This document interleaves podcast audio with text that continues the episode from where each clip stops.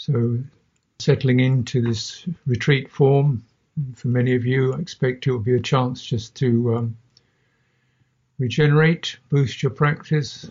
Maybe there are some new things or some old things to remember and bring to mind and deepen. And newcomers, perhaps you have to begin to try to understand some of the concepts, the language that are being is being used.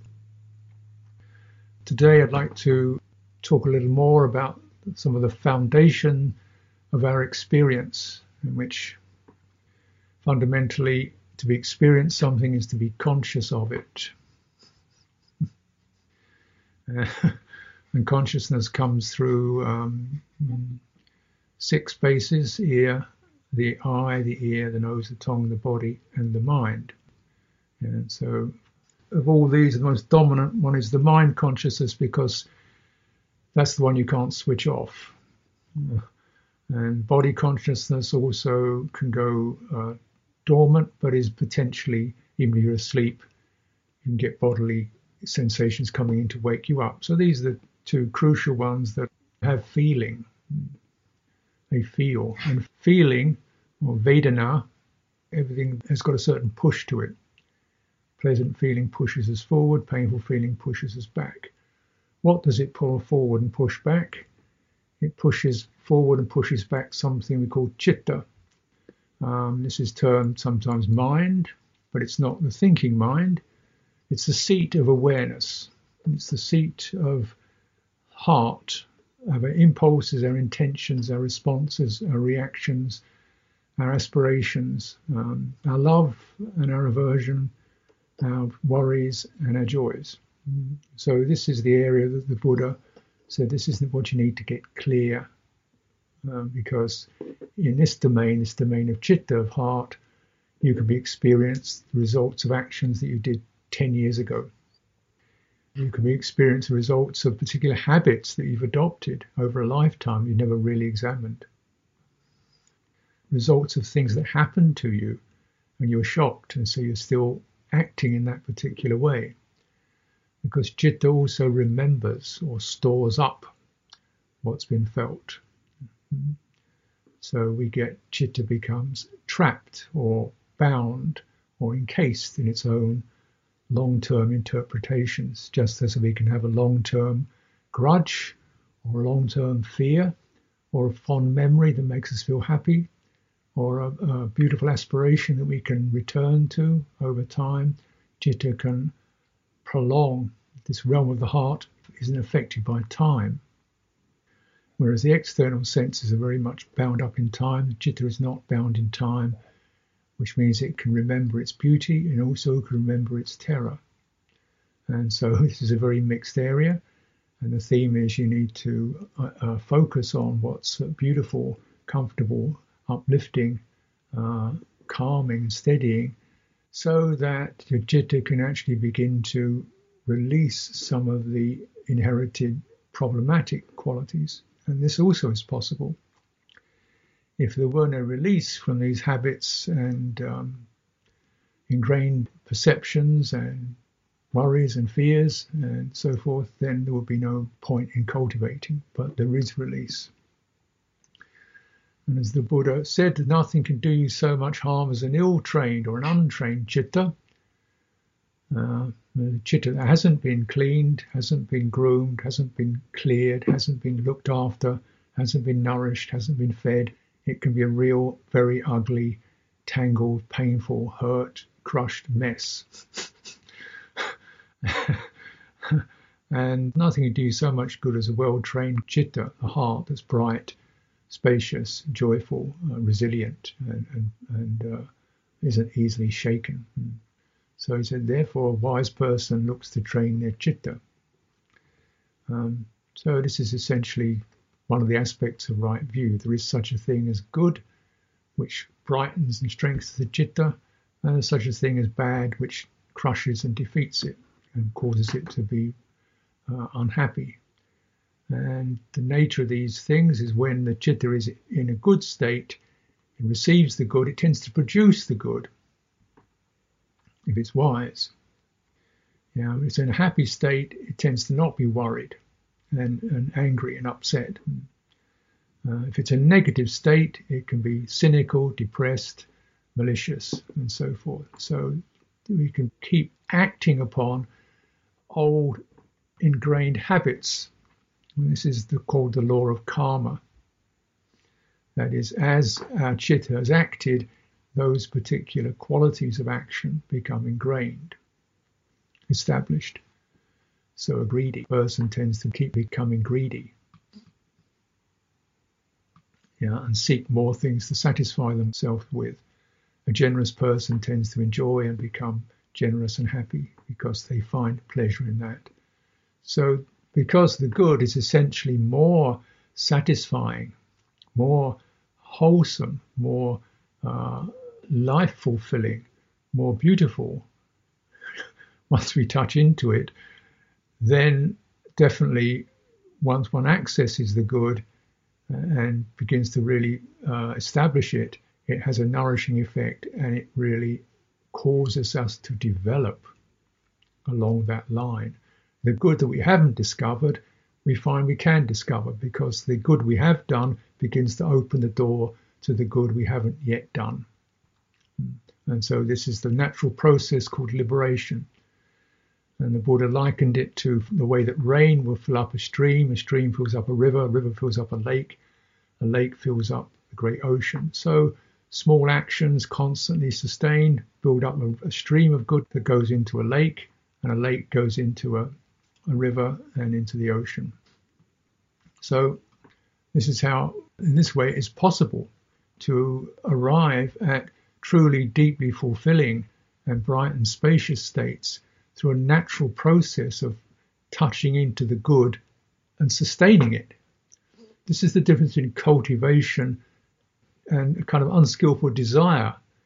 Well, we want to have the ocean, we want to get to the ocean, but we don't cultivate enough rain. if you don't cultivate enough, enough rain, it won't get there. You know, if it's not raining, there's going to be no water. But if you keep the rain coming down, it's going to get there. You know, if you unplug any obstacles in the streams and rivers, the water is going to get there and fill up. So most of our practice is about tuning to the good and unblocking the obstructions that cause the chitta to be distracted and, and unclear. So this is an aspect of what's called right view, and right view uh, crystallizes uh, intention.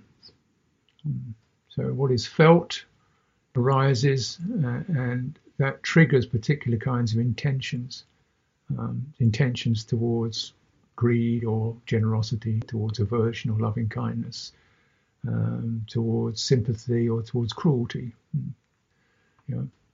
So it's important that we begin to cultivate these right intentions or right attitudes. Um, because these will tend to steer the chitta's energies in particular ways.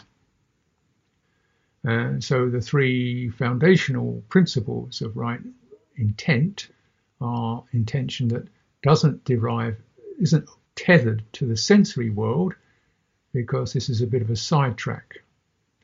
You know, if we're seeking happiness our sensory world, then we're not really going to be looking in the right place for where it can actually be fulfilled.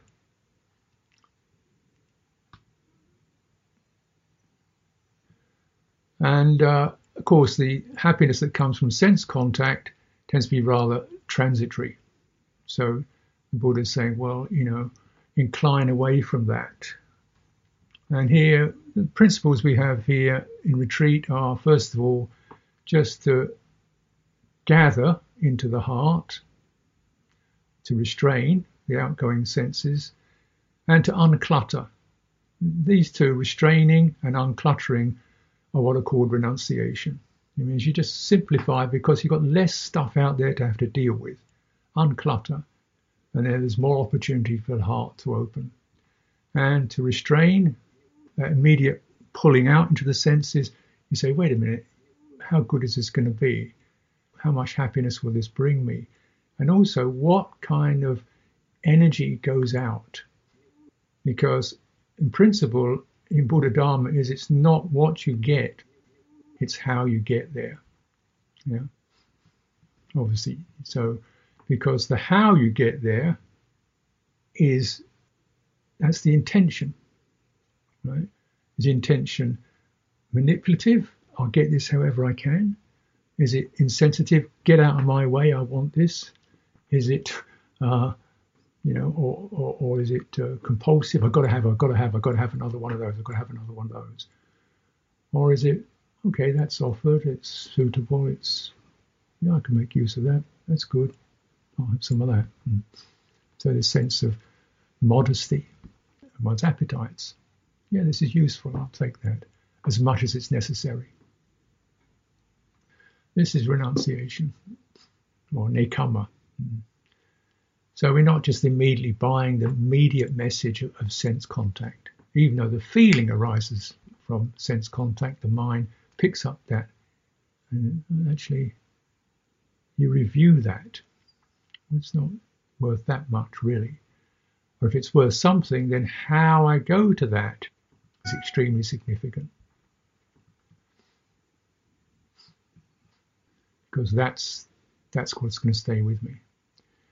The other aspect of um, right intentions are, first of all, intention that's not based upon harming anything, harming other people, harming animals, um, even harming one's own heart. So you act in in uh, insensitive ways, demanding ways towards yourself. Yeah such as when you're always pushing yourself to get things done. There's a certain overriding your body's condition. And so people push themselves and stress themselves out. Mm-hmm. So this is actually harmful, and many people don't even really realize that or do it anyway and take something as an antidote to the amount of damage they do themselves rushing around and stressing themselves out partly because, of course, in the world, many people are just more or less hooked up to these systems, work systems that are quite damaging in their relentless drive.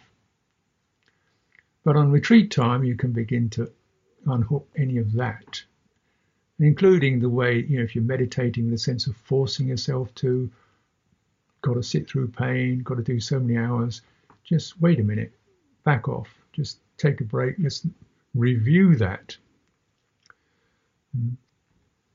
Mm. You know, so we always try to act from a well-considered understanding of what is for my welfare, even if it means I've got to work a bit. Is it reasonable? Is it a good quality that I feel comfortable with? And we'll begin to look at how you can understand that. Because there is such a thing as vigorous effort. There's also such a thing as resting quietly. There's such a thing as just gently applying yourself. There are different kinds of efforts you can make, but they're all aimed at what is good and nourishing in different ways. The last kind of right intent is to refrain from cruelty. Now, cruelty is, this is the English translation of it anyway, akkodha, is to do with um, not having any empathy so if I see, say, an animal and I don't see it as a sentient creature that fears pain, that likes to live, if I see it just as a an item, I could shoot it. People do. People go hunting, not because they need to eat, just because they enjoy chasing and hunting animals. They don't ask the animal, "Would you like to go for a hunt today?" no, there's no there's no sense of negotiation or empathy for the animal they're hunting. Yeah. So you're just going to kill it because they don't realize or don't really take into account the animal's just like me. You know, it has sense organs, it, it wants to live, it doesn't want to die, it, it gets frightened. You, and what gives me the right to kill it? And yet people do hunt creatures and shoot birds that have done them no harm and kill fish, you know, that have done them no harm. Not even because they need to eat them, just for the fun of it. So this is an example of cruelty. And course, it doesn't stop with, with other animals, it's also it's other human beings. The world has been at war for thousands of years. I don't think there's ever been a time when the entire world has been peaceful. There's always a war going on. And when the war goes on, the people you're attacking, you don't see them as my brothers and sisters, otherwise you wouldn't do it. You see them as the enemy, and you give them a name, a nationality, or a dogma, you know, and they, they're no longer people you have sympathy with. So you, you can shoot them. And not only that, you can torture them. We have examples of people torturing other people, deliberately wanting to cause them pain. Uh, so this is a gross example, but there's also the the insensitivity we can have when you're living in a city with three million people in it. You tend to basically get through the day by basically ignoring people because it's just too much. If you've got to go out down a busy street, it's just too much. So you just switch off, ignore people, get to where you need to go. Mm. And so, though it isn't cruelty, there's a withdrawal of empathy which makes it possible mm, to be cruel. It makes it possible. In other words, when everybody's driving down the, the, the highway and then the traffic slows down or somebody's driving slowly, people get angry with them. They don't consider why is she driving slowly because she's old or she's not in a hurry or something or the other. I don't know. I don't even ask. I say, get out of my way. and somebody was telling me, you know, very,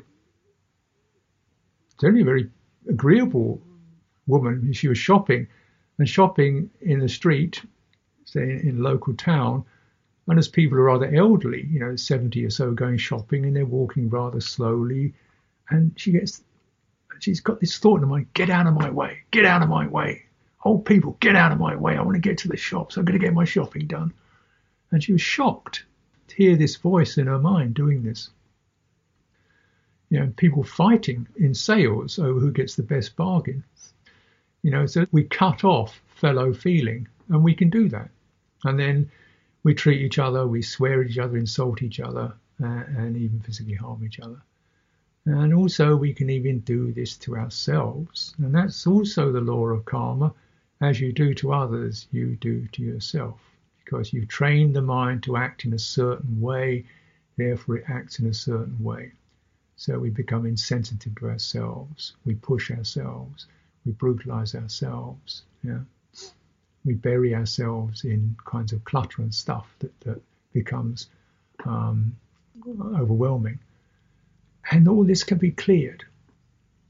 So there can be a sense of openness and lightness and warm heartedness and uh, gentleness and sensitivity, which is a reward in its own right.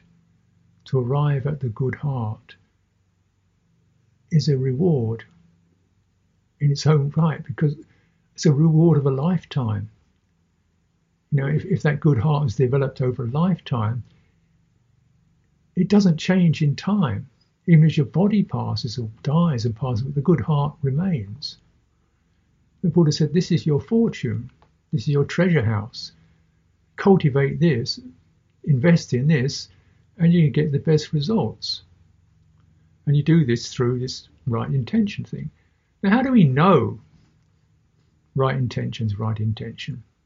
You know, really, other than just an idea, how do we get to feel it? How do we get it so it becomes deeply established, not just as an idea that we try to remember?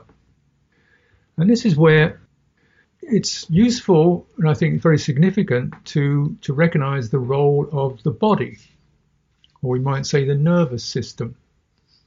So, if you like, to put it another way, you have psychology, which is the mental aspect, and you have neurology, which is the physical aspect. And the two work to fit together around intention.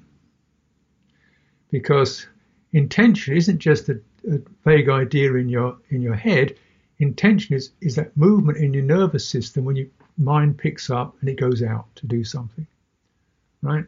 So an intention is always felt in the nervous system as a, something moves up or it moves back or it rushes or it changes as, a, as an actual neurological effect to right intention.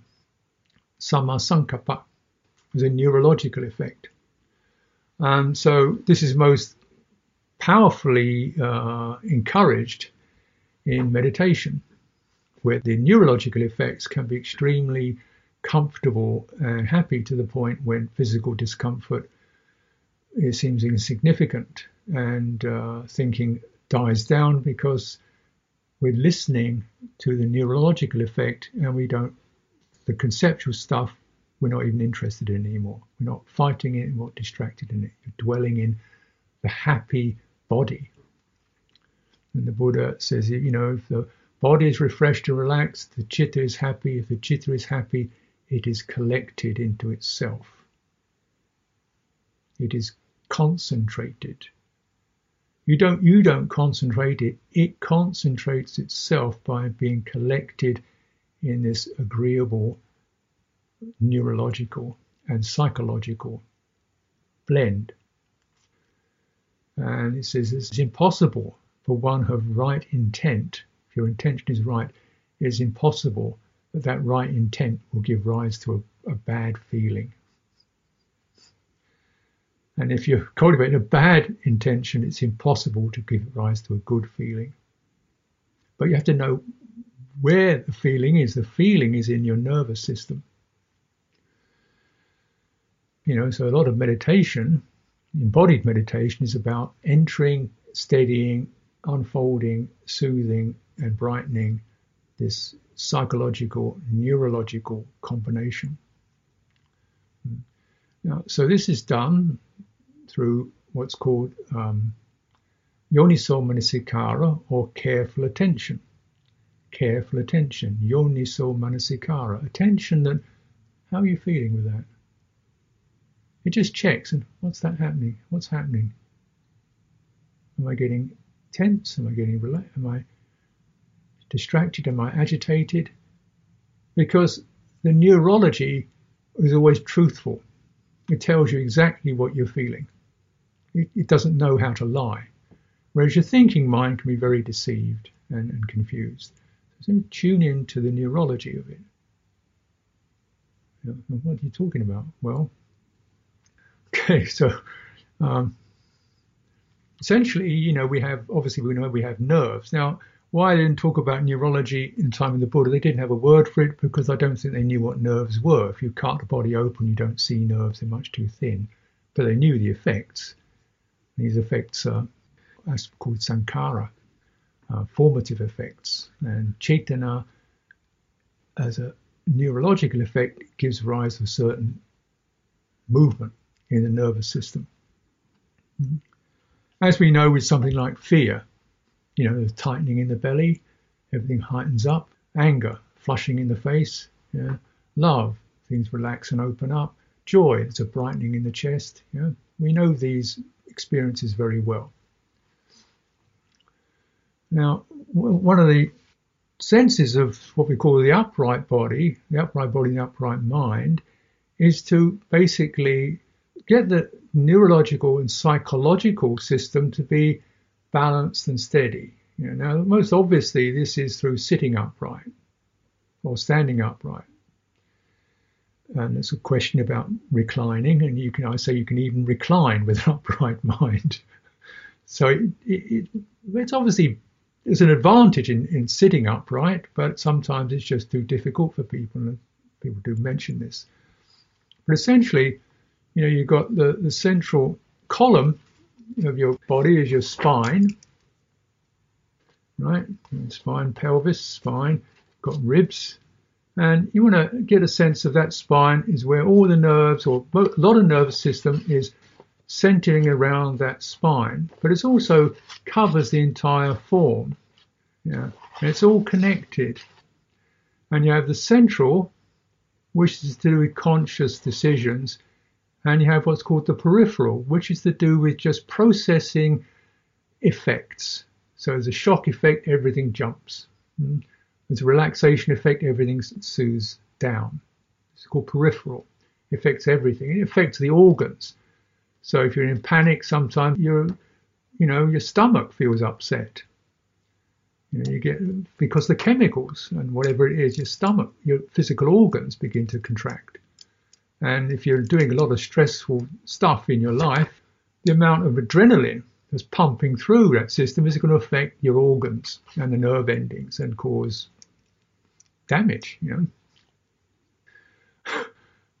right? And you have in this kind of autonomic nervous system, you have two fundamental processes. One is called the sympathetic, which means you're affected by something and there's some kind of response.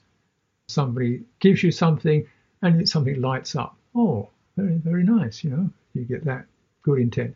Somebody curses you and something else happens. You get sympathetic, means you get a sort of a feedback which causes a certain stirring, good or bad. And you have what's called a parasympathetic. The parasympathetic system basically surveys what's happening in the sympathetic system. Says, oh, feeling quite tense now. Relax. So parasympathetic supervises what happens in the sympathetic system. So just relax. But it does mean you have to cover the system, you know, be aware of the whole system and forget the topic, but just deal with the nervous energy. This nervous energy is quite intense. And then what's needed? And, and the way the system relaxes by referring to a wider and wider span of the body to include the ground beneath and the space around.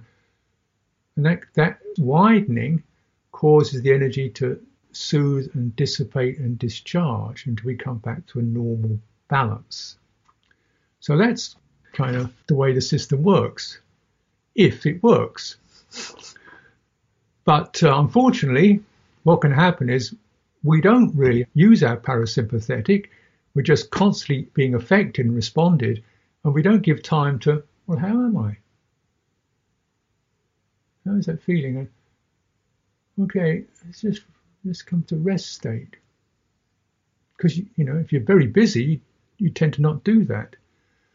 This is why we meditate to give ourselves time for that parasympathetic to just cover how the general feeling in our nervous system and our moods and emotions, and just parasympathetic is, oh, it feels a little bit depleted. Mm, let's see what's, you know, and just help to softly be aware of that in a receptive, responsive way and then the, the stress begins to ease out and refreshment comes in. How does refreshment come in? Through breathing. So, this process I've talked about, if you don't mind me using this neurological jargon, is to do with regulating. So, you know, we come into a very high state, hyper state, active state. We want to go to a steady state it has to be regulated. So, oh, this is too high, let's just let it come down. And this you can't do through thinking. You've got to do it directly through the nervous system referring to itself in a sympathetic way. Just, okay. It means you generally stop input. You know, that's the first rule. Pause. Don't do any more because you're already too high, too activated. You don't need more input. Stop the input. Instead, refer to the activated state. How is this? Just widen your attention, include your whole body. Slow down, soften your intentions, and relax. Let it relax. Don't force it to relax. It will relax if you keep that attitude in mind. That's a simple model. Of course, unfortunately, just saying stop the input isn't always so easy because the mind keeps saying, but what about this? But what about that? And she said this, and I've got to do that, and I can't be this, and I never do that. What am I supposed to do now? It keeps adding more and more input. so stop, stop, stop. So, so what you do is say, okay, we'll just focus on breathing. Because breathing is the regulator of the body, right? The process of breathing, breathing in, breathing out, regulates the nervous energy in the body. So, okay, don't bother to discover why it's this and whose fault it is and what you're going to do, just take a out breath. And the out breath has got this discharging quality to it. And the in breath's got a brightening quality to it. It regulates, which means it tends to cool the overstimulated, and the in breath begins to brighten the understimulated by itself. So the theme of mindfulness of breathing is to regulate so that our bodily system comes into a balanced, moderated state. And in that moderated state, the mind, the heart, mind, awareness, if it, if it tunes into that, has the deepest potential to naturally and spontaneously give rise to beneficial psychologies such as kindness, such as simplification. Just don't leave that alone. Enough for today. Switch it off. You know, such as sympathy. Oh, I'm so grateful to meet so and so today, or she helped me out. I'm really pleased. I'm so happy for that. You know, we have sympathy, empathy, we have concern, we have a sense of warmth, and we don't keep cluttering our minds with more and more topics to think about and worry about. So, this is how these right intentions are carried through to a fulfillment. Mindfulness of breathing is about this. Well, it's one of the main things it's about, anyway. Now, yeah, but there are details around that too. because, uh, you know, sometimes people can't breathe properly. You know, the, basically what's happened is they're so stressed out, they don't know how to really breathe out completely. It's as if the neurology in the in the breathing system's got locked. So we have to train a little bit. Yeah. And in our practice of saying suggestion, the you know the activator, the physical activator of breathing is in the diaphragm.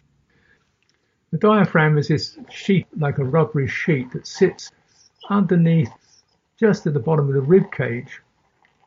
You know, it's like it goes across the body under the rib cage, and it's sort of like a sheet, but the back of it trails down to connect to the ligaments and muscles along the back. Mm-hmm. This is why when you get a shock, you get gripping in your, in your belly and it shoots down into your legs because the action, that tensing up in your diaphragm, pulls down to the nerves that go down into your legs. I guess it's something to do with being prepared to run away. You know, so you get that shock, jump. You know, you feel the whole body stiffen up because the diaphragm connects to the spine. So it activates everything, goes into red alert. Um, so if we you know, give some centering attention around the diaphragm, particularly in the back where it connects to the spine. So you roughly, you say you put a fist the top of your pelvis and put another fist on top of that. There of your second fist, somewhere around about your kidneys, you know, that's a, that's a good place to start your attention. As you breathe in, you, you'll feel as you breathe in, you'll feel a sense of something starts to trickle down your back. And as you breathe out, similarly, you get a similar effect because the effects of the breathing go down your body and they go up your body. So it goes in two directions. And so this is really the, you know, the breathing is not really much to do about the air, but to do about the neurology of that rhythmic process of breathing in and breathing out and this will certainly affect your psychology. So it'll affect your mental balance. Yeah. And of course, the other way around, you know, your psychologies, if your attitudes are to do with generosity and kindness and so forth, just say, well, when you when you get that sense, generosity, kindness, forgiveness, whatever, you know, that you feel this feels this feels I, I really feel this is important. Bear that in mind and notice how your breathing is. Is it pressurized? When you feel grateful, do you feel pressure? Or does your breathing become steadier? So, then you begin to literally take in the qualities of your good mental actions become suffused into your body and it helps to repair your nervous system, your reflexes. So someone who's deeply drunk in their own goodness is no longer so tense, tight, jumpy, irritable, or guilt feel so guilty. You know, things shift. And that's that's the that's the process. Therefore, we should cultivate this way, but do remember that as soon as we get any kind of intention, such as intention to meditate, you're going to be very aware of what that intention feels like. The importance of careful attention. Because what you're attending to, you want to be mindful of. And mindfulness means lingering and keeping it in mind. bearing it in mind. This is so it has a long term effect. Your chitta gets embedded in it. Yeah. Now, very often in our lives, most of our training as social creatures is to do things as best we can to get good results. Yeah, that's part of it. And relaxing is considered a bit like lazy. But actually, when you contemplate your nervous system, you have to have the relaxing in order to be receptive, take in, then you can be active without getting strained. So every action needs a kind of a soothing quality with it so the action is moderated, it's not overactive. And unfortunately, uh, particularly once you get into working life, the intentions that are encouraged are those to do harder, more, longer, quicker than before. So you're always revving up your nervous system uh, to go faster, more, harder than you did before. Uh, uh yeah. So you know, so often people just they don't want to meditate because it's too much work. So you can say, well, actually, in your case, need to cultivate the out breath, the relaxing, the reclining, the soothing, just to get back to a middle state whereby there can be joyful effort. There can be occasional times when we really have to resist something. And there'll also be a time when you just let everything rest. So your, your effort is moderated so you stay whole, intact, and, and uh, you feel encouraged and you bring forth the fullness of your potential, both to be receptive and to be active and engaged. So I hope you can remember some of this to in, inform your, your, meditation practice, and perhaps we'll touch into these themes uh, over the next few days as they arise in, in more detail. Thank you.